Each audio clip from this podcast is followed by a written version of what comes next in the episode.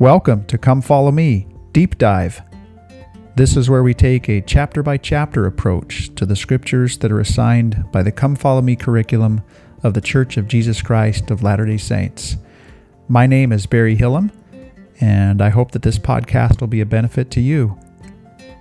In each episode, you will hear a short flyover summary for the scriptural chapter in question, followed by a verse by verse reading that is supplemented with commentary from parallel passages of Scripture and from modern day prophets. You might consider adjusting the playback speed in your favorite podcast player. With that, I'm glad you're with me. Let's get started.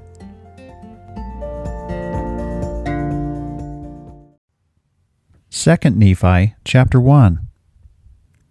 Although this is a new book, the book of Second Nephi, the narrative picks right up where it left off at the end of 1 Nephi chapter 22. And Nephi acknowledges in the first verse of this new book that he had just made an end of teaching his brethren. We know, of course, that he did so using the words of the brass plates, and in particular, the words of Isaiah, having just read 1 Nephi chapters 20 and 21, which again corresponded with Isaiah 48 and 49.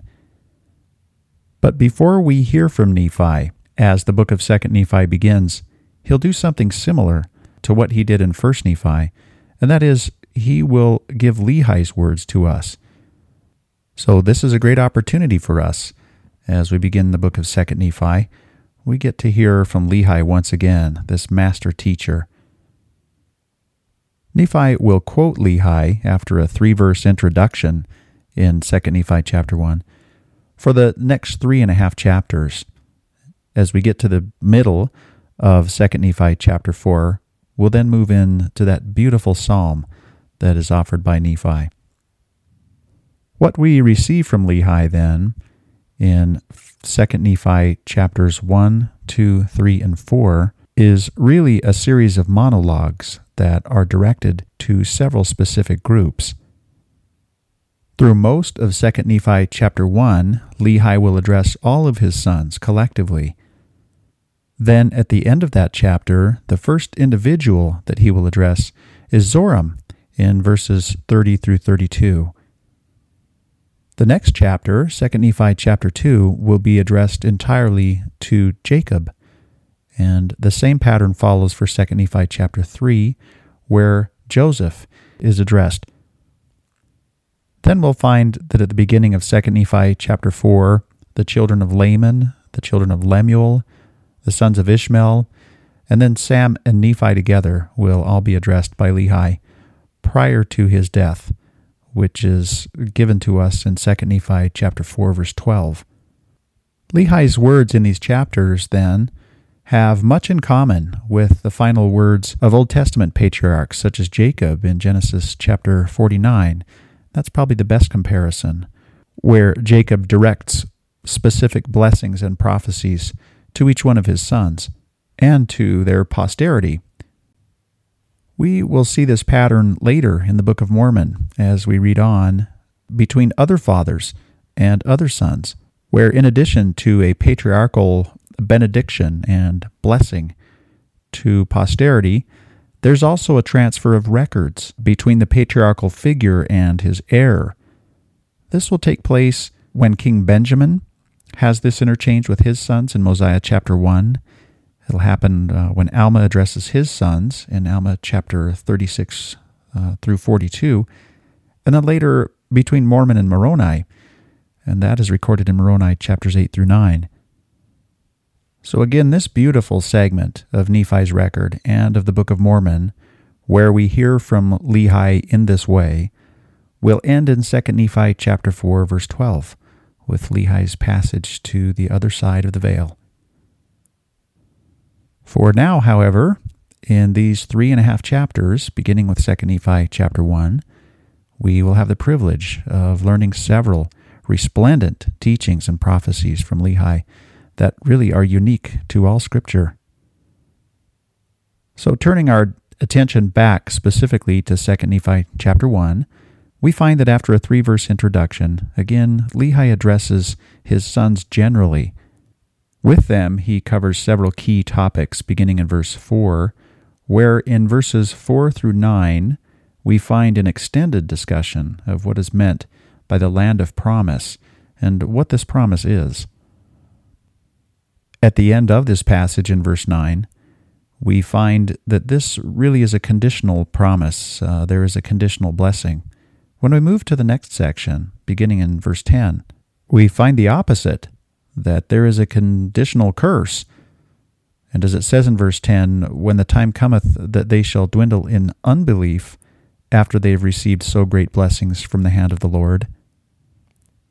And if, as it says later in the verse, there's the conditional clause, the day shall come that they will reject the Holy One of Israel, the true Messiah. Then, as it says in verse 11, yea, he will bring other nations unto them. They will lose the lands of their possessions, and they will be scattered and smitten. After this extended discussion, then, of the land of promise, and of the conditional promise and the conditional curse, Lehi gives general counsel to his sons, beginning in verse 13 beginning this section with a curious phrase, the sleep of hell, which is something that we'll talk about in more detail. Lehi appeals to his sons in a new way to follow the commandments and turn from their wicked ways. In verse 15, we discover that Lehi has had the assurance of his soul being redeemed from hell. Lehi exhorts his sons further in several ways, ending in verse 23 by telling them to awake and put on the armor of righteousness and calling to mind uh, several other figures of speech that we'll discuss in detail. He then does something interesting. In verses 24 through 27, he defends Nephi. He moves right to what was probably the heart of the conflict between Laman, in particular, and Nephi, uh, following the law of primogeniture, where it seemed to be that Nephi uh, had become the heir to Lehi's blessing. Lehi defends and clarifies Nephi's motives in verse 25, saying, I know that Nephi hath not sought for power nor authority over you.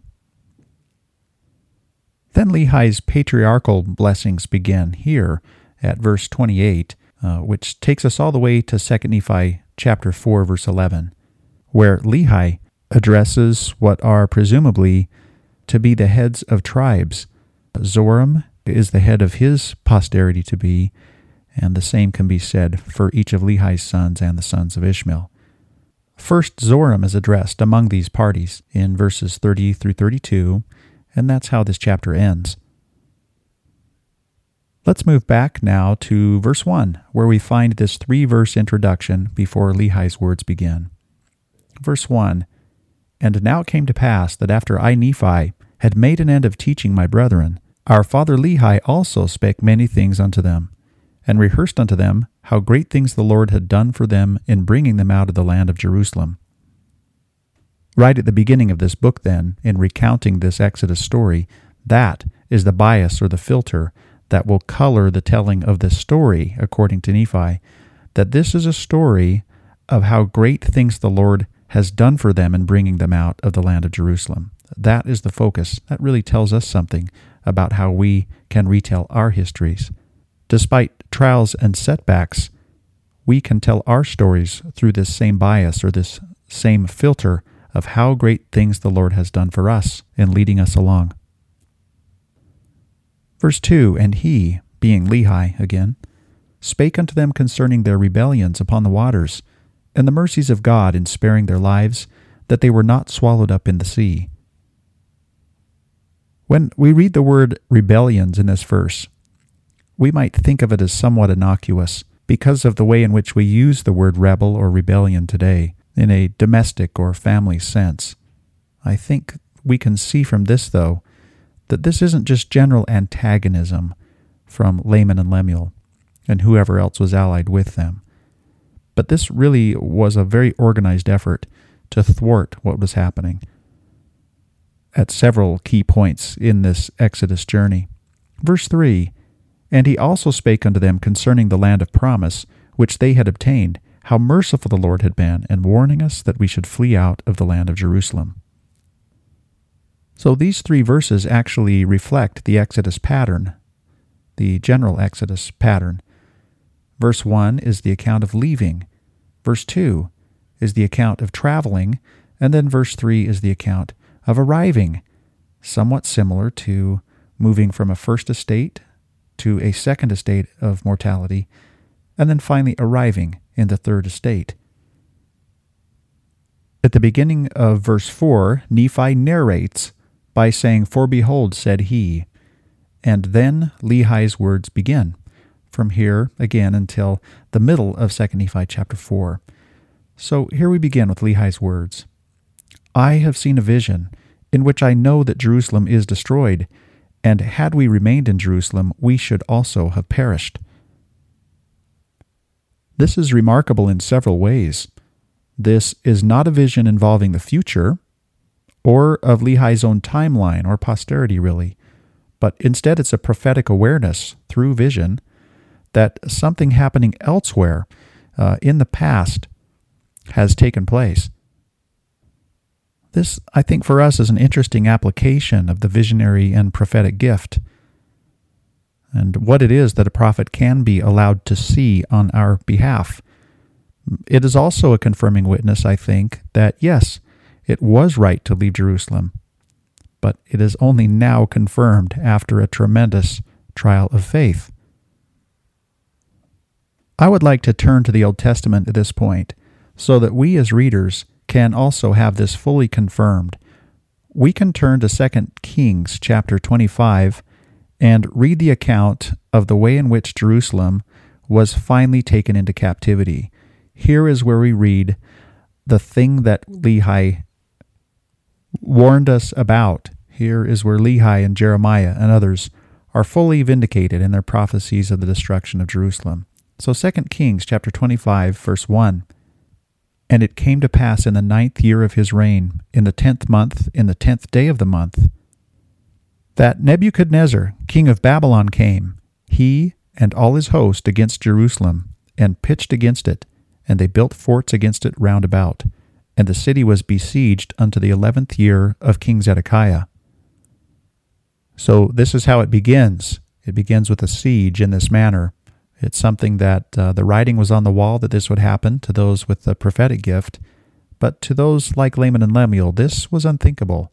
But it did happen. We read in verse 3 And on the ninth day of the fourth month, the famine prevailed in the city, and there was no bread for the people of the land. And the city was broken up, and all the men of war fled by night by the way of the gate between two walls, which is by the king's garden. Now the Chaldees were against the city round about, and the king went the way toward the plain. And the army of the Chaldees pursued after the king and overtook him in the plains of Jericho, and all his army were scattered from him.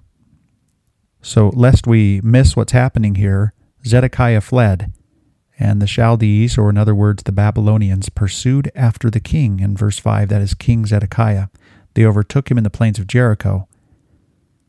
They captured Zedekiah, and as we learn in verse 6, so they took the king and brought him up to the king of Babylon to Riblah and they gave judgment upon him. Perhaps they would have been more merciful had Zedekiah not fled in this way. But here's what happens to Zedekiah in verse 7 And they slew the sons of Zedekiah before his eyes, and put out the eyes of Zedekiah, and bound him with fetters and brass, and carried him to Babylon.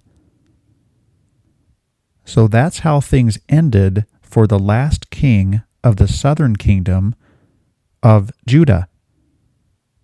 Then 2 Kings chapter 25 gives us more detail about what was done to the city Jerusalem, beginning in verse 9.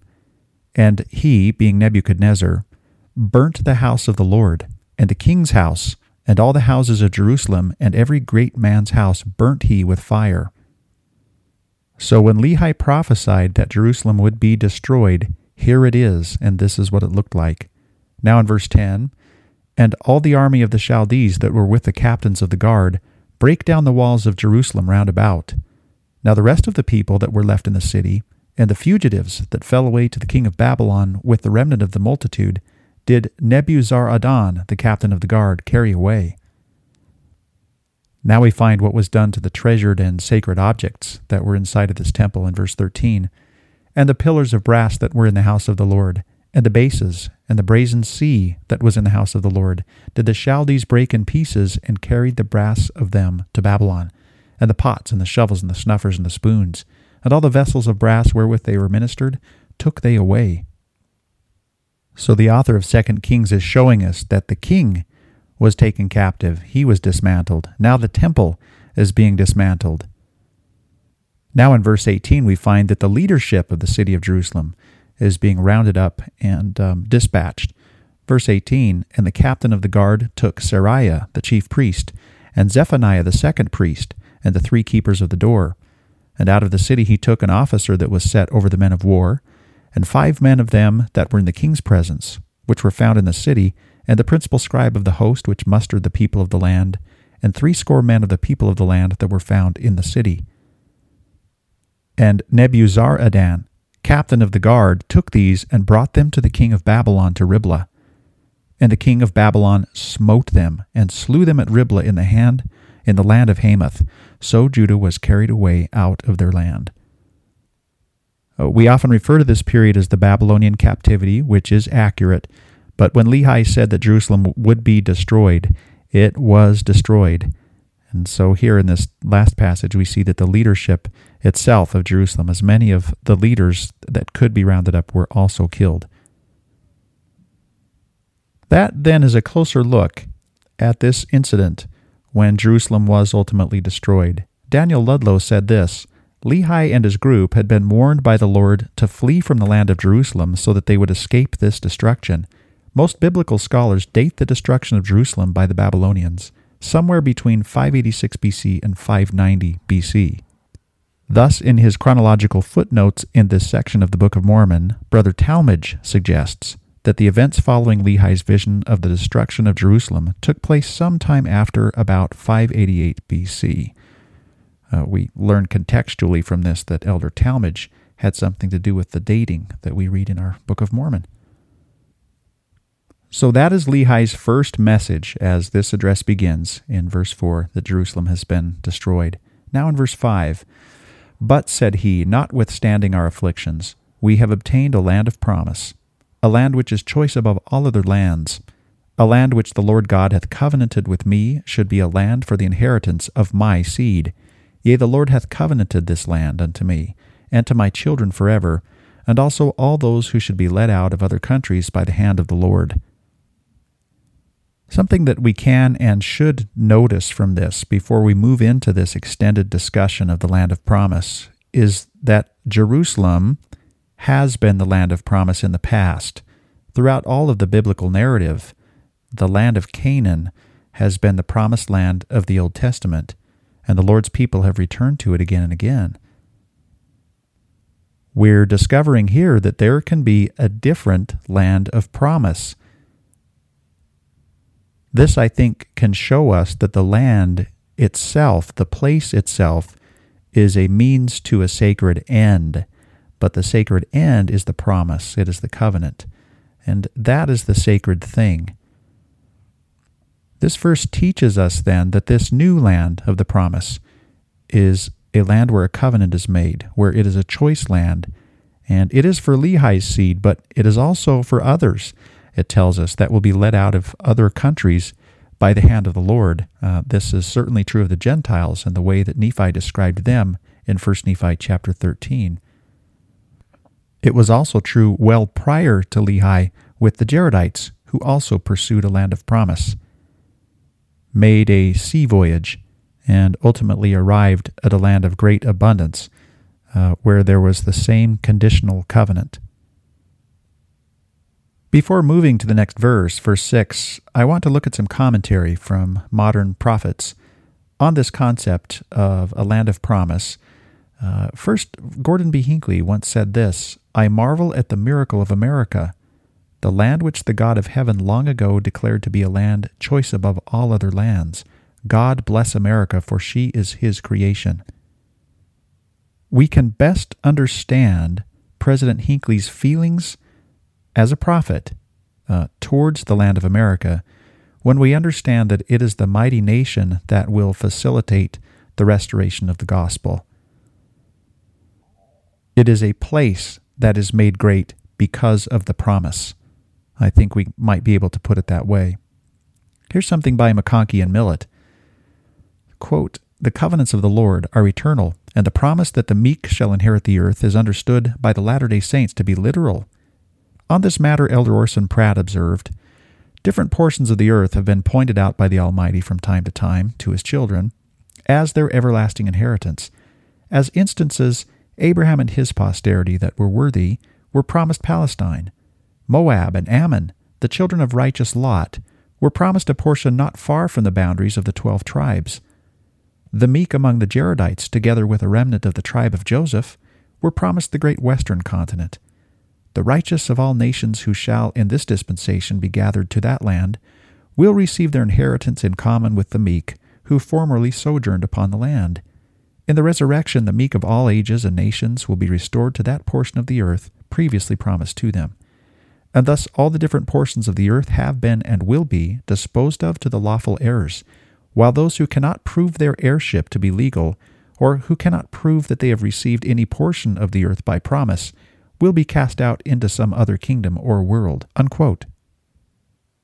Now Lehi tells us in verse 6 Wherefore I, Lehi, prophesy according to the workings of the Spirit which is in me, that there shall none come into this land, save these shall be brought by the hand of the Lord. Here's some helpful commentary by Ogden and Skinner on this phrase, hand of the Lord.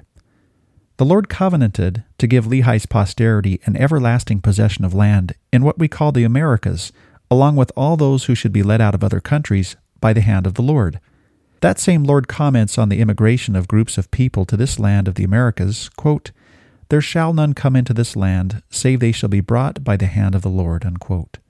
America is for all the good and righteous people of the world, President Anthony W. Ivins of the First Presidency taught in 1932 that the Lord brought the faith of the devoted Puritans of New England.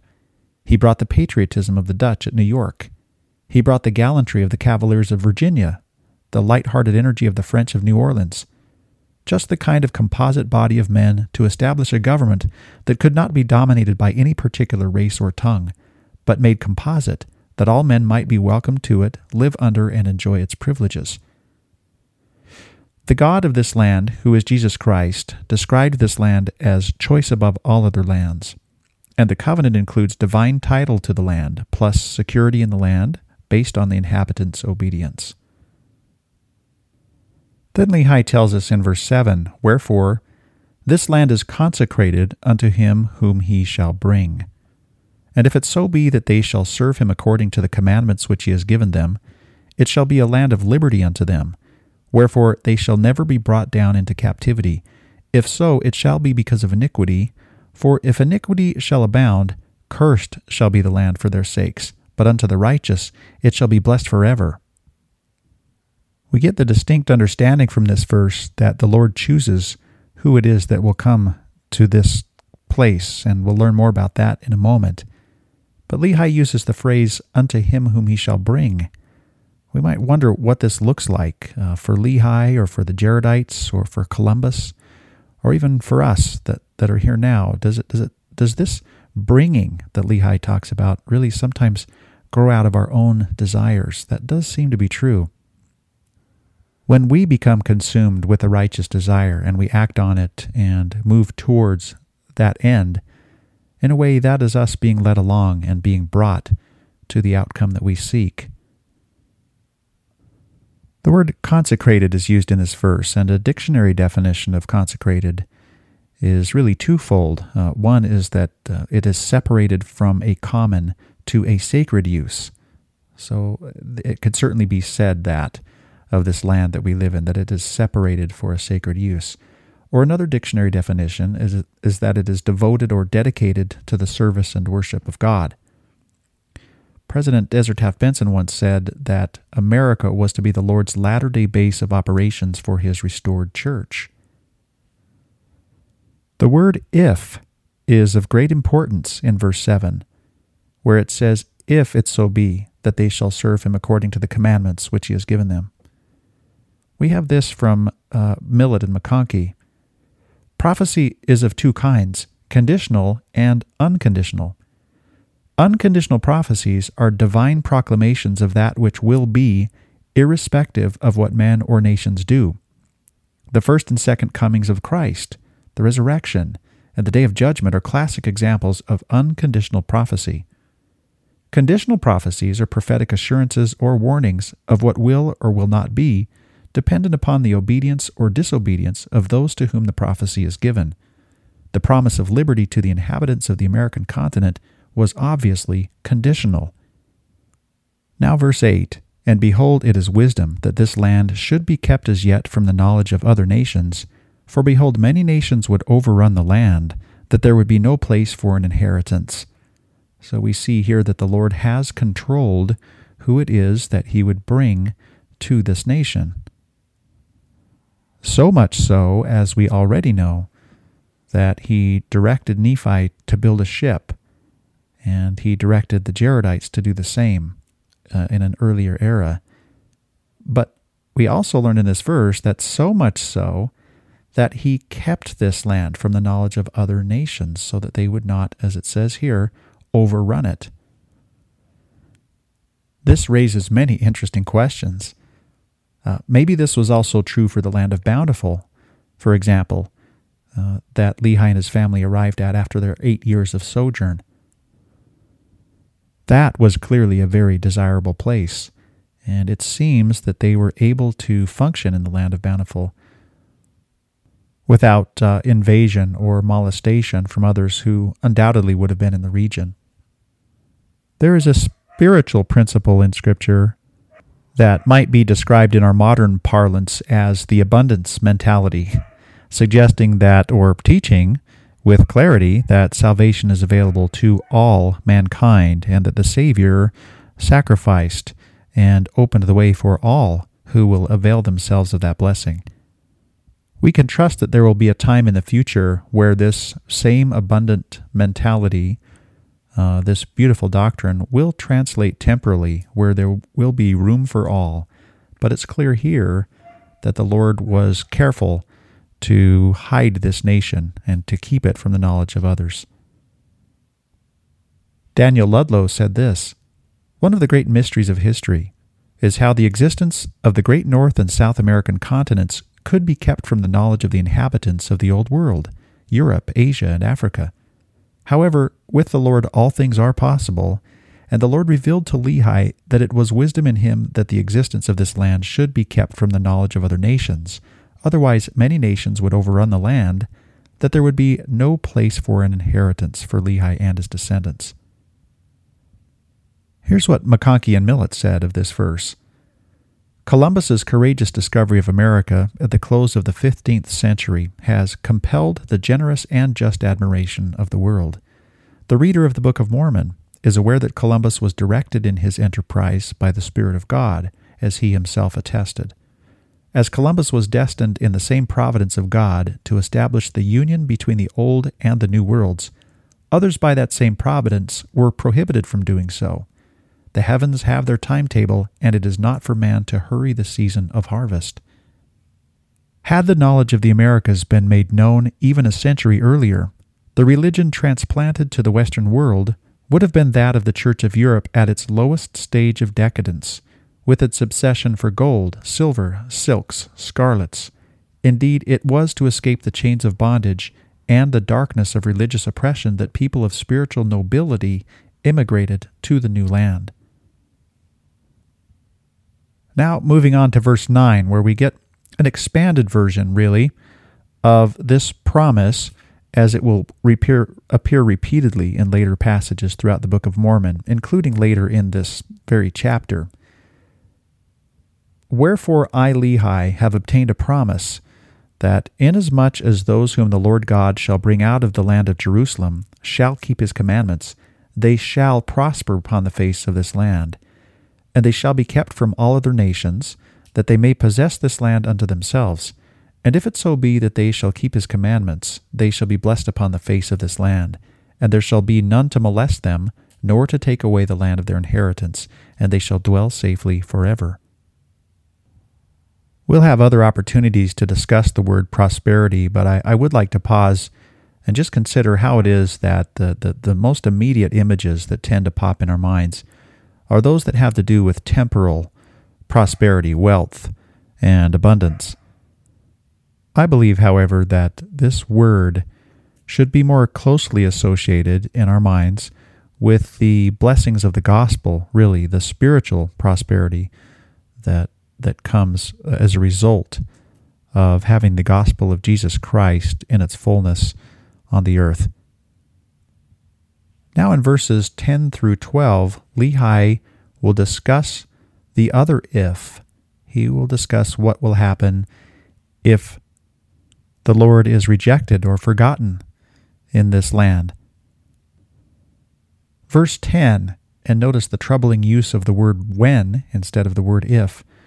But behold, when the time cometh that they shall dwindle in unbelief, after they have received so great blessings from the hand of the Lord, having a knowledge of the creation of the earth and all men, knowing the great and marvelous works of the Lord from the creation of the world, having power given to them, to do all things by faith, having all the commandments from the beginning, and having been brought by his infinite goodness into this precious land of promise. That's a wonderful recounting, really, of the blessings of the gospel that are given to a people. We could say the same for ourselves. Then Lehi says, Behold, I say, if the day shall come, that they will reject the Holy One of Israel, the true Messiah, their Redeemer and their God, behold, the judgments of him that is just shall rest upon them. Yea, in verse 11, he will bring other nations unto them, and he will give unto them power, and he will take away from them the lands of their possessions, and he will cause them to be scattered and smitten. Yea, Lehi continues in verse 12, as one generation passeth to another, there shall be bloodsheds and great visitations among them. Wherefore, my sons, I would that ye would remember, yea, I would that ye would hearken unto my words. Before moving into Lehi's general counsel to his sons in verse 13, here is some commentary from uh, a few different sources that, that summarize this concept of a promised land. Ogden and Skinner say this land is consecrated to its righteous residents. Consecrate comes from Latin sacrare, meaning to make holy. In other words, this becomes a holy land to them, a land of liberty, a refuge against captivity, all based on their faithfulness. The God of this land was actually protecting it for a time, that this land should be kept as yet from the knowledge of other nations. Otherwise, many nations would overrun the land, that there would be no place for an inheritance for those whom he specifically guided to it. In later centuries, the Lord allowed the Spanish, the Portuguese, and the English in particular to overrun the land so that the restored gospel could be spread primarily in these three languages instead of the hundreds of diverse languages of the native peoples. The promise was that upon obedience to the Lord, the inhabitants would be blessed, they would prosper and be kept safe, or as the biblical covenant stipulated, Upon obedience, they would be able to live long upon the land which the Lord thy God giveth thee. That's a quote from Exodus chapter 20, verse 12. If the people turn away from their Lord, they will suffer his judgments. He will bring other peoples to displace them, and they will be scattered and smitten. Here's something that Ezra Taft Benson said in a conference report in October of 1987. Our Father in heaven planned the coming forth of the founding fathers and their form of government as the necessary great prologue leading to the restoration of the gospel. Recall what our Savior Jesus Christ said nearly 2,000 years ago when he visited this promised land. Quote, For it is wisdom in the Father that they should be established in this land, and be set up as a free people by the power of the Father, that these things might come forth. Unquote. That's 3 Nephi chapter 21, verse 4. America, the land of liberty, was to be the Lord's latter day base of operations for his restored church. Returning to the idea that it is the promise that makes this a land of promise, and that the prosperity in question is something that comes from having the fullness of the gospel, we have this from Elder Eduardo Ayala of the 70. The conditions of peoples and of nations change due to progress in the world. Nevertheless, in many such places, be it in the frosty mountain heights, in the warm valleys, at the river's edges, or in the desert places, wherever members of our church are found, there will always be those who live the basic principles, and by so doing, they bless the rest of the people. This suggests then that such prosperity is also possible in other nations today. This America is certainly still a mighty nation. That that doctrine still holds. But we can remember that mighty nation is also an Old Testament term that is describing the land of Canaan and the nation of Israel. I would suggest that we can say, once again, that it is the promise, it is the covenant that makes the land such. After saying all this, as Lehi did, as we look back at verse 12, he said, I would that ye would remember, yea, I would that ye would hearken unto my words. Elder Marlin K. Jensen once wrote, If we pay close attention to the uses of the word remember in the Holy Scriptures, we will recognize that remembering in the way God intends is a fundamental and saving principle of the gospel. This is so because prophetic admonitions to remember are frequently calls to action, to listen, to see, to do, to obey, to repent. When we remember in God's way, we overcome our human tendency to simply gird for the battle of life and actually engage in the battle itself, doing all in our power to resist temptation and avoid sinning.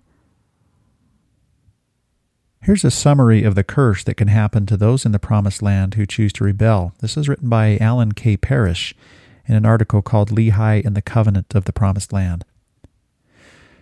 The great Book of Mormon societies experienced high levels of civilization and prospered abundantly. They had many prophets, great revelations, experienced many years of a near perfect society, and received a lengthy personal visit from the resurrected Lord. But in time, they allowed man's wisdom to replace God's revelations and greed to replace love. Their experience stands as a significant warning of future woes to the nations of the Americas for the covenant is as much to all of us today as it was to them. How closely do these descriptions approximate modern conditions in the United States? Is the direction we are headed irreversible? With this background of our covenant land of promise and its blessings, and the terms on which our continued possession is determined, we are ready to make a studied assessment of our performance under the duties imposed by the covenant an evaluation of our compliance with the terms centers upon these simple questions. 1. Does this nation serve the God of this land? 2. Does iniquity abound? And 3. Is this nation ripened in iniquity? Now, this final section of counsel, uh, generally to Lehi and his sons, before moving into counsel that's directed toward Zoram, we find this in verse 13. Oh, that ye would awake! Awake from a deep sleep, yea, even from the sleep of hell, and shake off the awful chains by which ye are bound, which are the chains which bind the children of men, that they are carried away captive down to the eternal gulf of misery and woe. Sleep is introduced as its own term before Lehi uses the term sleep of hell in verse 13. And sleep is something to consider for a moment because it's a state at which we are at rest uh, it, it is a state when our guard is down, uh, and it is certainly a state when we are entirely unaware of what's happening around us. Thinking of this spiritually, I think that if Satan can lull us, a word that's used elsewhere, causing us to sleep in such a way where we are not aware of our surroundings, what is going on around us, and our guard is down, we're, we're at a state of rest in that sense, then he can bind us and he can drag us down, as Nephi or Lehi says later in this verse, to the eternal gulf of misery and woe. It's surprising, I think, that any of us would allow ourselves to be bound. Uh, that is what Satan desires to do, uh, but he does it in a very interesting way. Uh, uh no one likes to have restrictions upon their liberty. R- really, no one. Uh, as with being bound by chains, uh, so the only way, I think, for Satan to bind us is really if we willfully allow him to. And when we do, then he first binds us, as Nephi will teach us elsewhere, with flaxen cords. Nephi will tell us in 2 Nephi chapter 26, verse 24, excuse me, verse 22, that Satan is the founder of murder and works of darkness, yea, and he leadeth them by the neck with a flaxen cord, until he bindeth them with his strong cords forever. So, being spiritually asleep in this way is a state of spiritual darkness that makes us susceptible to being bound. McConkie and Millet said that Satan rejoices in the spirit that sleeps, for the sleeping soul cannot march in the army of the Lord. Indifference is the arch enemy of all good causes. Elder Henry B. Eyring, President Henry B. Eyring, said in uh, a BYU speech in 2001 One of the effects of disobeying God seems to be the creation of just enough spiritual anesthetic to block any sensation as the ties to God are being cut. Not only does the testimony of the truth slowly erode, but even the memories of what it was like to be in the light begin to seem like a delusion. That, I think, is a very profound insight. And uh, by the way, that BYU speech is called A Life Founded in Light and Truth. Um, perhaps Lehi himself would have called upon this metaphor of an anesthesia if uh, he would have been able to. Awake! exclamation point, says Lehi in verse 14, and arise from the dust, and hear the words of a trembling parent whose limbs ye must soon lay down in the cold and silent grave, from whence no traveller can return. A few more days, and I go the way of all the earth. This is beautiful poetic language by Lehi, and there's a lot of commentary on this verse for a couple reasons. Uh, here's commentary from Ogden and Skinner. Lehi waxed eloquent in his warnings and encouragement. He called his sons to action with such verbs as remember, hearken, awake, and arise. The prophet uses poetry and euphemism to describe his imminent departure from this life, a trembling parent whose limbs ye must soon lay down in the cold and silent grave, from whence no traveller can return. A few more days, and I go the way of all the earth. Similar poetic expressions appear in the King James Bible and in the works of Shakespeare and other great writers, but Lehi precedes and exceeds most of them. A euphemism is a figure of speech in which a harsh or indelicate word or concept is softened. Note how Book of Mormon authors spoke of dying, go the way of all the earth, uh, as Lehi put it here. Be carried out of this time, as Nephi put it in 1 Nephi chapter 18. Gave up the ghost, is the way Jacob expressed this in Jacob chapter 7. Go the place of my rest, is what Enos said. Yield up this mortal frame, is what King Benjamin said in Mosiah chapter 2. Gone to dwell with God, said Alma in Alma chapter 24. Taste of death, it says in 3 Nephi 28. Pass away, Moroni says in Ether chapter 10, and sleep, as it says in Mormon chapter 9, verse 13. All of these, again, are euphemisms for dying, where uh, something harsh or indelicate is softened by those beautiful poetic phrases. There's quite a lot of commentary available on the similarity between Lehi's use of, of the, the term uh, a cold and silent grave from, from which no traveler can return. Uh, the similarity between that and Shakespeare. And uh, uh, Elder Daniel, or excuse me, Daniel Ludlow said this in his commentary on the Book of Mormon. Anti Mormon critics claim that Joseph Smith received from Shakespeare the idea of referring to death as the cold and silent grave from whence no traveler can return. Shakespeare's quotation, which critics say is too similar to the statement by Lehi, reads as follows quote, But that the dread of something after death, the undiscovered country from whose bourne no traveler returns. Unquote. And that's out of Hamlet. Hamlet Act 3, Scene 1. Such critics overlook other possibilities, says Brother Ludlow, for the explanation of the similarity between this statement by Joseph Smith and the one by Shakespeare. In the first place, the idea of referring to death in such a manner is not unique to either of these men.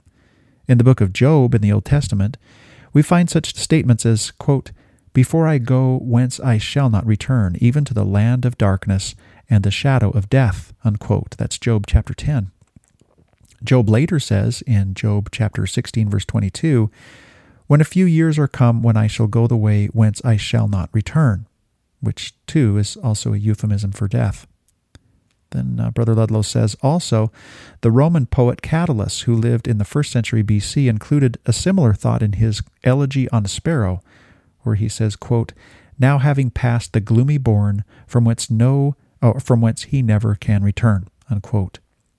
Also, Joseph Smith, as the translator of the Nephite record, naturally had to include in his translation those words and expressions with which he was familiar.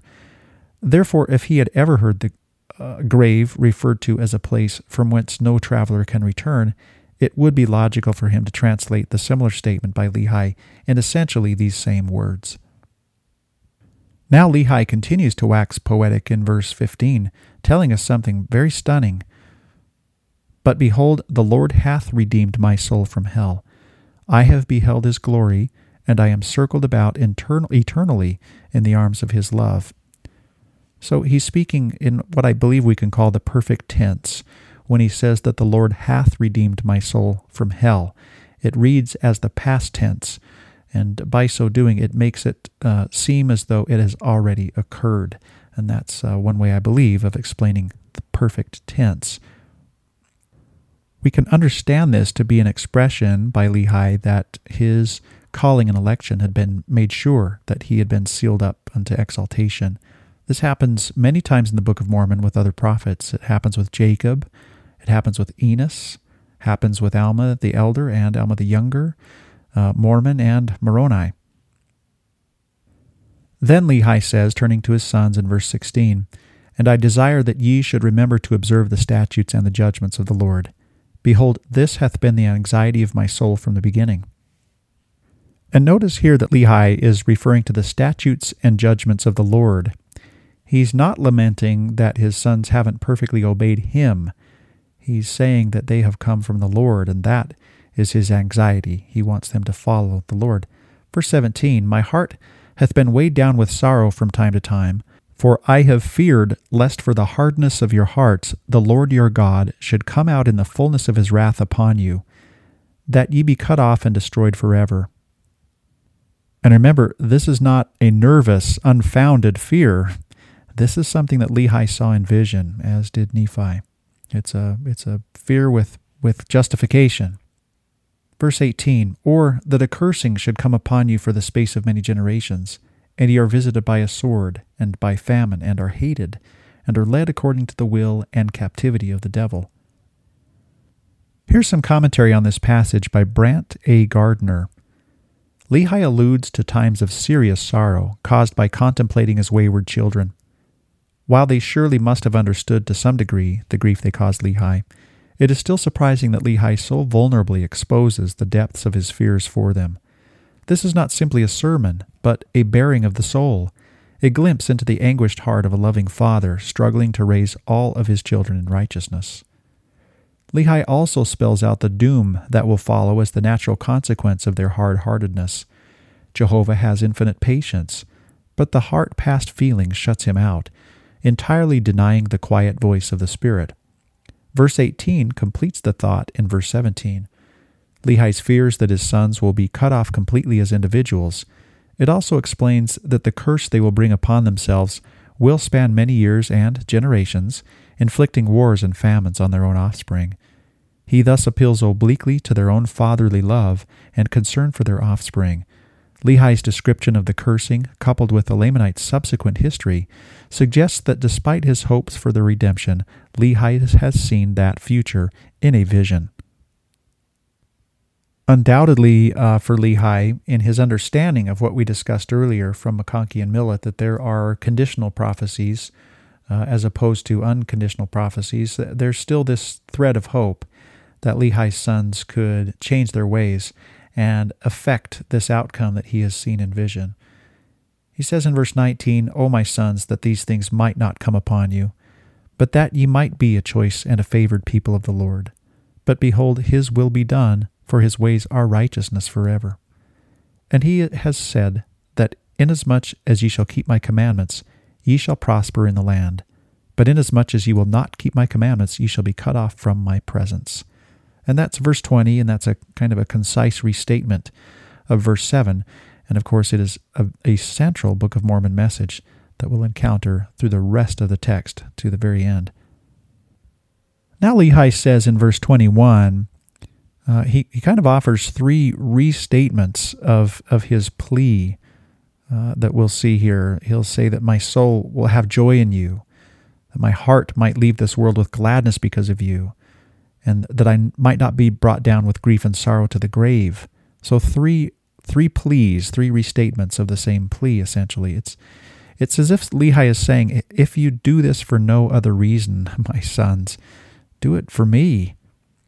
So verse 21, and now that my soul might have joy in you, and that my heart might leave this world with gladness because of you, that I might not be brought down with grief and sorrow to the grave, arise from the dust, my sons, and be men, and be determined in one mind and in one heart, united in all things, that ye may not come down into captivity. Arising from the dust and being men. This is stirring language, and we can imagine Lehi delivering this to his wayward sons. Elder David A. Bednar taught, To arise is to come alive, to awaken of things of righteousness through individual conversion and preparation all of which precedes making a distinctive difference in the lives of others. Elder D. Todd Christofferson said, The prophet Lehi pled with his rebellious sons, saying, Arise from the dust, my sons, and be men. By age, Laman and Lemuel were men, but in terms of character and spiritual maturity, they were still as children. They murmured and complained if asked to do anything hard. They didn't accept anyone's authority to correct them. They didn't value spiritual things. They easily resorted to violence, and they were good at playing the victim. We see some of the same attitudes today. Some act as if a man's highest goal should be his own pleasure. We who hold the priesthood of God cannot afford to drift. We have work to do. We must arise from the dust of self indulgence and be men. It is a wonderful aspiration for a boy to become a man, strong and capable, someone who can build and create things, run things, someone who makes a difference in the world. It is a wonderful aspiration for those of us who are older to make the vision of true manhood a reality in our lives and be models for those who look to us for an example. Here we can see then that Elder Christofferson is interpreting Lehi's phrase, arise from the dust, as a dust of self indulgence. Then, verse 22 that ye may not be cursed with a sore cursing, and also that ye may not incur the displeasure of a just God upon you, unto the destruction, yea, the eternal destruction of both soul and body. The word cursed is used twice in this verse, then, showing us that those who live in the land of promise, in this land of great abundance, can still be cursed with a sore cursing. They can only access this spiritual prosperity through keeping the commandments of God. Lehi's use of the word uh, eternal destruction, or the phrase eternal destruction of both soul and body, is a matter of commentary. We get this from the Book of Mormon Institute Manual. Verse 22 in 2 Nephi 1 does not mean that the spirit and the body of the wicked will be annihilated or become extinct. Our spirits are eternal in nature, and all people born on earth will have a physical resurrection. President Joseph Fielding Smith explained the meaning of the destruction of the soul as Nephi used it in these verses. Destruction does not mean annihilation. We know because we are taught in the revelations of the Lord that a soul cannot be destroyed. Every soul born into this world shall receive the resurrection and immortality and shall endure forever. Destruction does not mean, then, annihilation. When the Lord says that they shall be destroyed, he means that they shall be banished from his presence, that they shall be cut off from the presence of light and truth, and shall not have the privilege of gaining this exaltation, and that is destruction.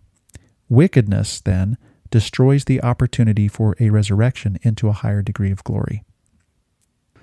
So, President Smith seems to be teaching us here that it is the opportunity to progress to the ultimate end that is destroyed. It is not the soul's existence that is destroyed. Then Lehi gives us these five figures of speech in verse 23, and really uh, verse 24 starts with another, so six figures of speech. Awake, my sons, put on the armor of righteousness. Shake off the chains with which ye are bound, and come forth out of obscurity and arise from the dust. Rebel no more against your brother. Each of these figures of speech have their own imagery, and they can be explored, I think, in other scriptures. I think Lehi must have been a master of vivid imagery, and uh, it's one of the ways that he was able, I think, to use uh, gentle persuasion. One of these is his use of the term armor of righteousness. And that's something, of course, that the Apostle Paul uh, will later use. Uh, he says, quote, Wherefore take unto you the whole armor of God, that ye may be able to withstand the evil day, and having done all to stand. And that's Ephesians chapter 6, verse 13. Nephi's charge to his wayward sons to come forth out of obscurity, I think, is very curious in verse 23, and it reminds me of a statement that Elder Maxwell once said when he said, Besides, there is more individuality in those who are holy. Then Lehi defends and explains Nephi uh, in the next several verses. Verse 24 Rebel no more against your brother, whose views have been glorious, and who hath kept the commandments from the time that we left Jerusalem, and who hath been an instrument in the hands of God in bringing us forth into the land of promise. For were it not for him, we must have perished with hunger in the wilderness. Nevertheless, ye sought to take away his life, yea, and he hath suffered much sorrow because of you. And I exceedingly fear and tremble because of you, lest he shall suffer again. We, we find here yet another feature of Lehi's anxiety and concern. Not only is it for Laman and Lemuel and their posterity, but it's the way in which his beloved son, Nephi, uh, is destined to suffer at the hands of his elder brothers if they don't change. Then Lehi says, For behold, ye have accused him that he sought power and authority over you. But I know that he hath not sought for power nor authority over you, but he hath sought the glory of God and your own eternal welfare. The entry on birthright in the Bible dictionary helps us understand the law of primogeniture and, and might give us more insight into why it was so difficult uh, for Laman in particular to accept Nephi's power or authority over him. And Lehi is making it very clear that it is not something that Nephi ever sought. Then he says in verse 26, And ye hath murmured, and ye have murmured, because he, being Nephi, hath been plain unto you. Ye say that Nephi hath used sharpness. Ye say that he hath been angry with you. Which I would add seems to be a kind of a nasty rhetorical ploy that's uh, used against those who do speak the truth and expose false philosophies and dark motives. Um, they, they're accused of being angry, and that's what Laman and Lemuel were doing to Nephi. Then Lehi continues, But behold, his sharpness was the sharpness of the power of the word of God, which was in him. And that which ye call anger was the truth, according to that which was in God, which he could not restrain, manifesting boldly concerning your iniquities. This is of great value to us because here we get the true scriptural definition for sharpness. I, think as it appears in section 121, where we are counseled to reprove betimes with sharpness, and we often wonder exactly what is meant by sharp, sharp there. Um, some can make the mistake of believing that it actually justifies harshness, which I do not believe that it does. Sharpness is uh, also a way in which something can be seen, sharpness of vision, or um, you can act in an incisive or decisive manner. That can all be true, but here we find that Nephi's sharpness, where he clearly was reproving his brothers, was the sharpness of the power of the Word of God. So that is the sharpness. So when we are faced with the task of reproving another, if we are to do it with sharpness, then it, we're learning here that we are to do it with the Word of God. That would mean two things, I think. The first is that it would mean that we use Scripture. We use the Word of God directly. We quote from it whenever we can in an episode of reproof. And the other is that we do it with the guidance of the Holy Ghost at the same time. Now we get more insight into that in verse 27 because Lehi tells us that it must needs be that the power of God must be with him, meaning Nephi, even unto his commanding you that ye must obey. But behold, it was not he, but it was the Spirit of the Lord which was in him, which opened his mouth to utterance that he could not shut it. So I think we learn a valuable lesson from that. We, we can also get an, a clue as to what it is that Nephi was lamenting about in his psalm or that he will lament about in his psalm in 2 Nephi chapter 4, 4, so we'll have an opportunity to cover that later. But here's some commentary from Ogden and Skinner that help us to understand that and to get us ready for that passage. Nephi, under the direction of the Spirit, had used sharpness with his brothers, which sharpness was the directness of the truth and the power of the word. The Spirit had mandated the strong language of rebuke. Nephi had also appeared angry, and even though Lehi, in a fatherly way, defended Nephi's forceful approach with his brothers, later we will see that Nephi did feel real anger. He knew that such an intense feeling was wrong, and he desired to repent of it. The message was true and correct and delivered under the influence of the Spirit of God, but Nephi felt that his own feelings accompanying it were a little out of control. I think there's some conjecture in that commentary, uh, but I think that we can circle back to that in 2 Nephi chapter 4 and consider that in more detail. Now we come to the final segment in this chapter where Lehi directs his attention specifically to his older sons and then to Zoram. Verse 28 And now my son Laman, and also Lemuel and Sam, and also my sons who are the sons of Ishmael, behold, if ye will hearken unto the voice of Nephi, ye shall not perish. And if ye will hearken unto him, I leave unto you a blessing, even my first blessing. But if ye will not hearken unto him, I will take away my first blessing, yea, even my blessing, and it shall rest upon him. Here's something from John Welch that can help us understand this concept of first blessing. The fact that land was on Lehi's mind when he spoke in 2 Nephi is readily apparent. The land is mentioned over a dozen times in the first 10 verses alone. While his main emphasis was to speak of the land in general as a land of promise, Lehi's words were couched in legal terminology and probably would have been understood as defining some basic legal rights of tenancy and transferability. First, Lehi acknowledged and thereby legitimized the group's right to possess the land. He qualified their right, however, making it contingent upon righteousness. By speaking in terms of possessory interests in the land, Lehi seems to have been working within the Mosaic concept, which held that God's people have only a right of possession in the land, not title in fee, simple absolute as we speak of ownership. For the land itself belongs to God. The land is mine, for ye are strangers and sojourners with me, as it says in Leviticus chapter 25, verse 24. Second, Lehi referred to the land as a land of inheritance. In my opinion, and this is John Welch speaking, uh, he was doing more here than duplicating the idea in verse 9 that this land collectively was their land of promise. The law of Moses required that in all the land of your possession, and Lehi had clearly designated theirs a land of possession, ye shall grant a redemption for the land. That too is from Leviticus 25. This right of redemption was none other than the preemptive power held by the next of kin to prevent the sale of the paternal or tribal lands to people outside that lineage group.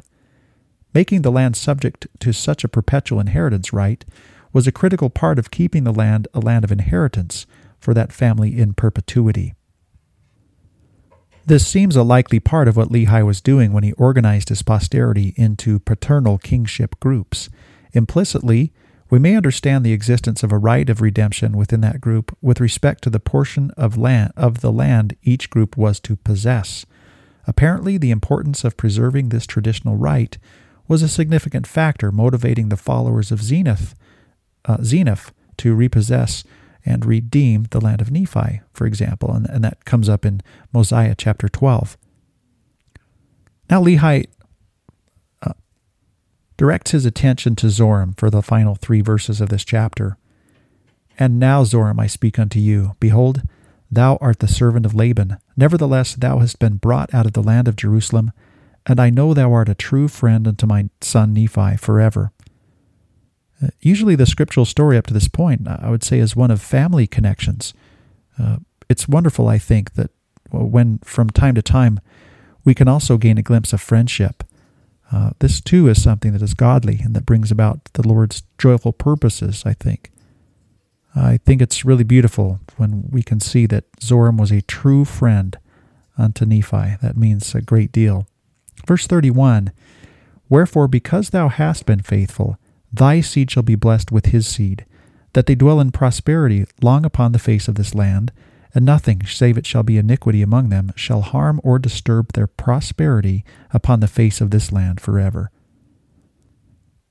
Wherefore, if ye shall keep the commandments of the Lord, the Lord hath consecrated this land for the security of thy seed with the seed of my son. It might be then that Zoram did not have Israelite blood. Uh, here's something that Monte S. Nyman said We do not know the ethnic background or bloodline of Zoram, the true friend of Nephi. Being a servant to Laban suggests he was not of the blood of Israel. Regardless, as patriarch of Joseph's branch of Israel, Lehi extends all the blessings of the Lord to this faithful man and to his seed. If he were not of the house of Israel, he was adopted into it. These blessings were to come through the family unit of Nephi, another suggestion that he was not of the blood of Israel, but were conditional upon their keeping the commandments of the Lord. This, I think, is of great value to us because this instance here of Zoram uh, receiving all of these blessings, having been fully grafted in to the olive tree, as it were, as a most likely a non lineal branch, it shows us that the covenant has less to do with lineage and less to do with land, and more to do with keeping the commandments of God and entering into this covenant relationship with Him. This, I think, tells all of us and any of us that there are no limitations to our own access to the Lord and His covenant. That even if we do hail from a different land or a different people than those of the Israelite people, that we too can become members of the house of Israel, as this term is used in its most critical and encompassing sense. That brings us to the end, then, of 2 Nephi chapter 1.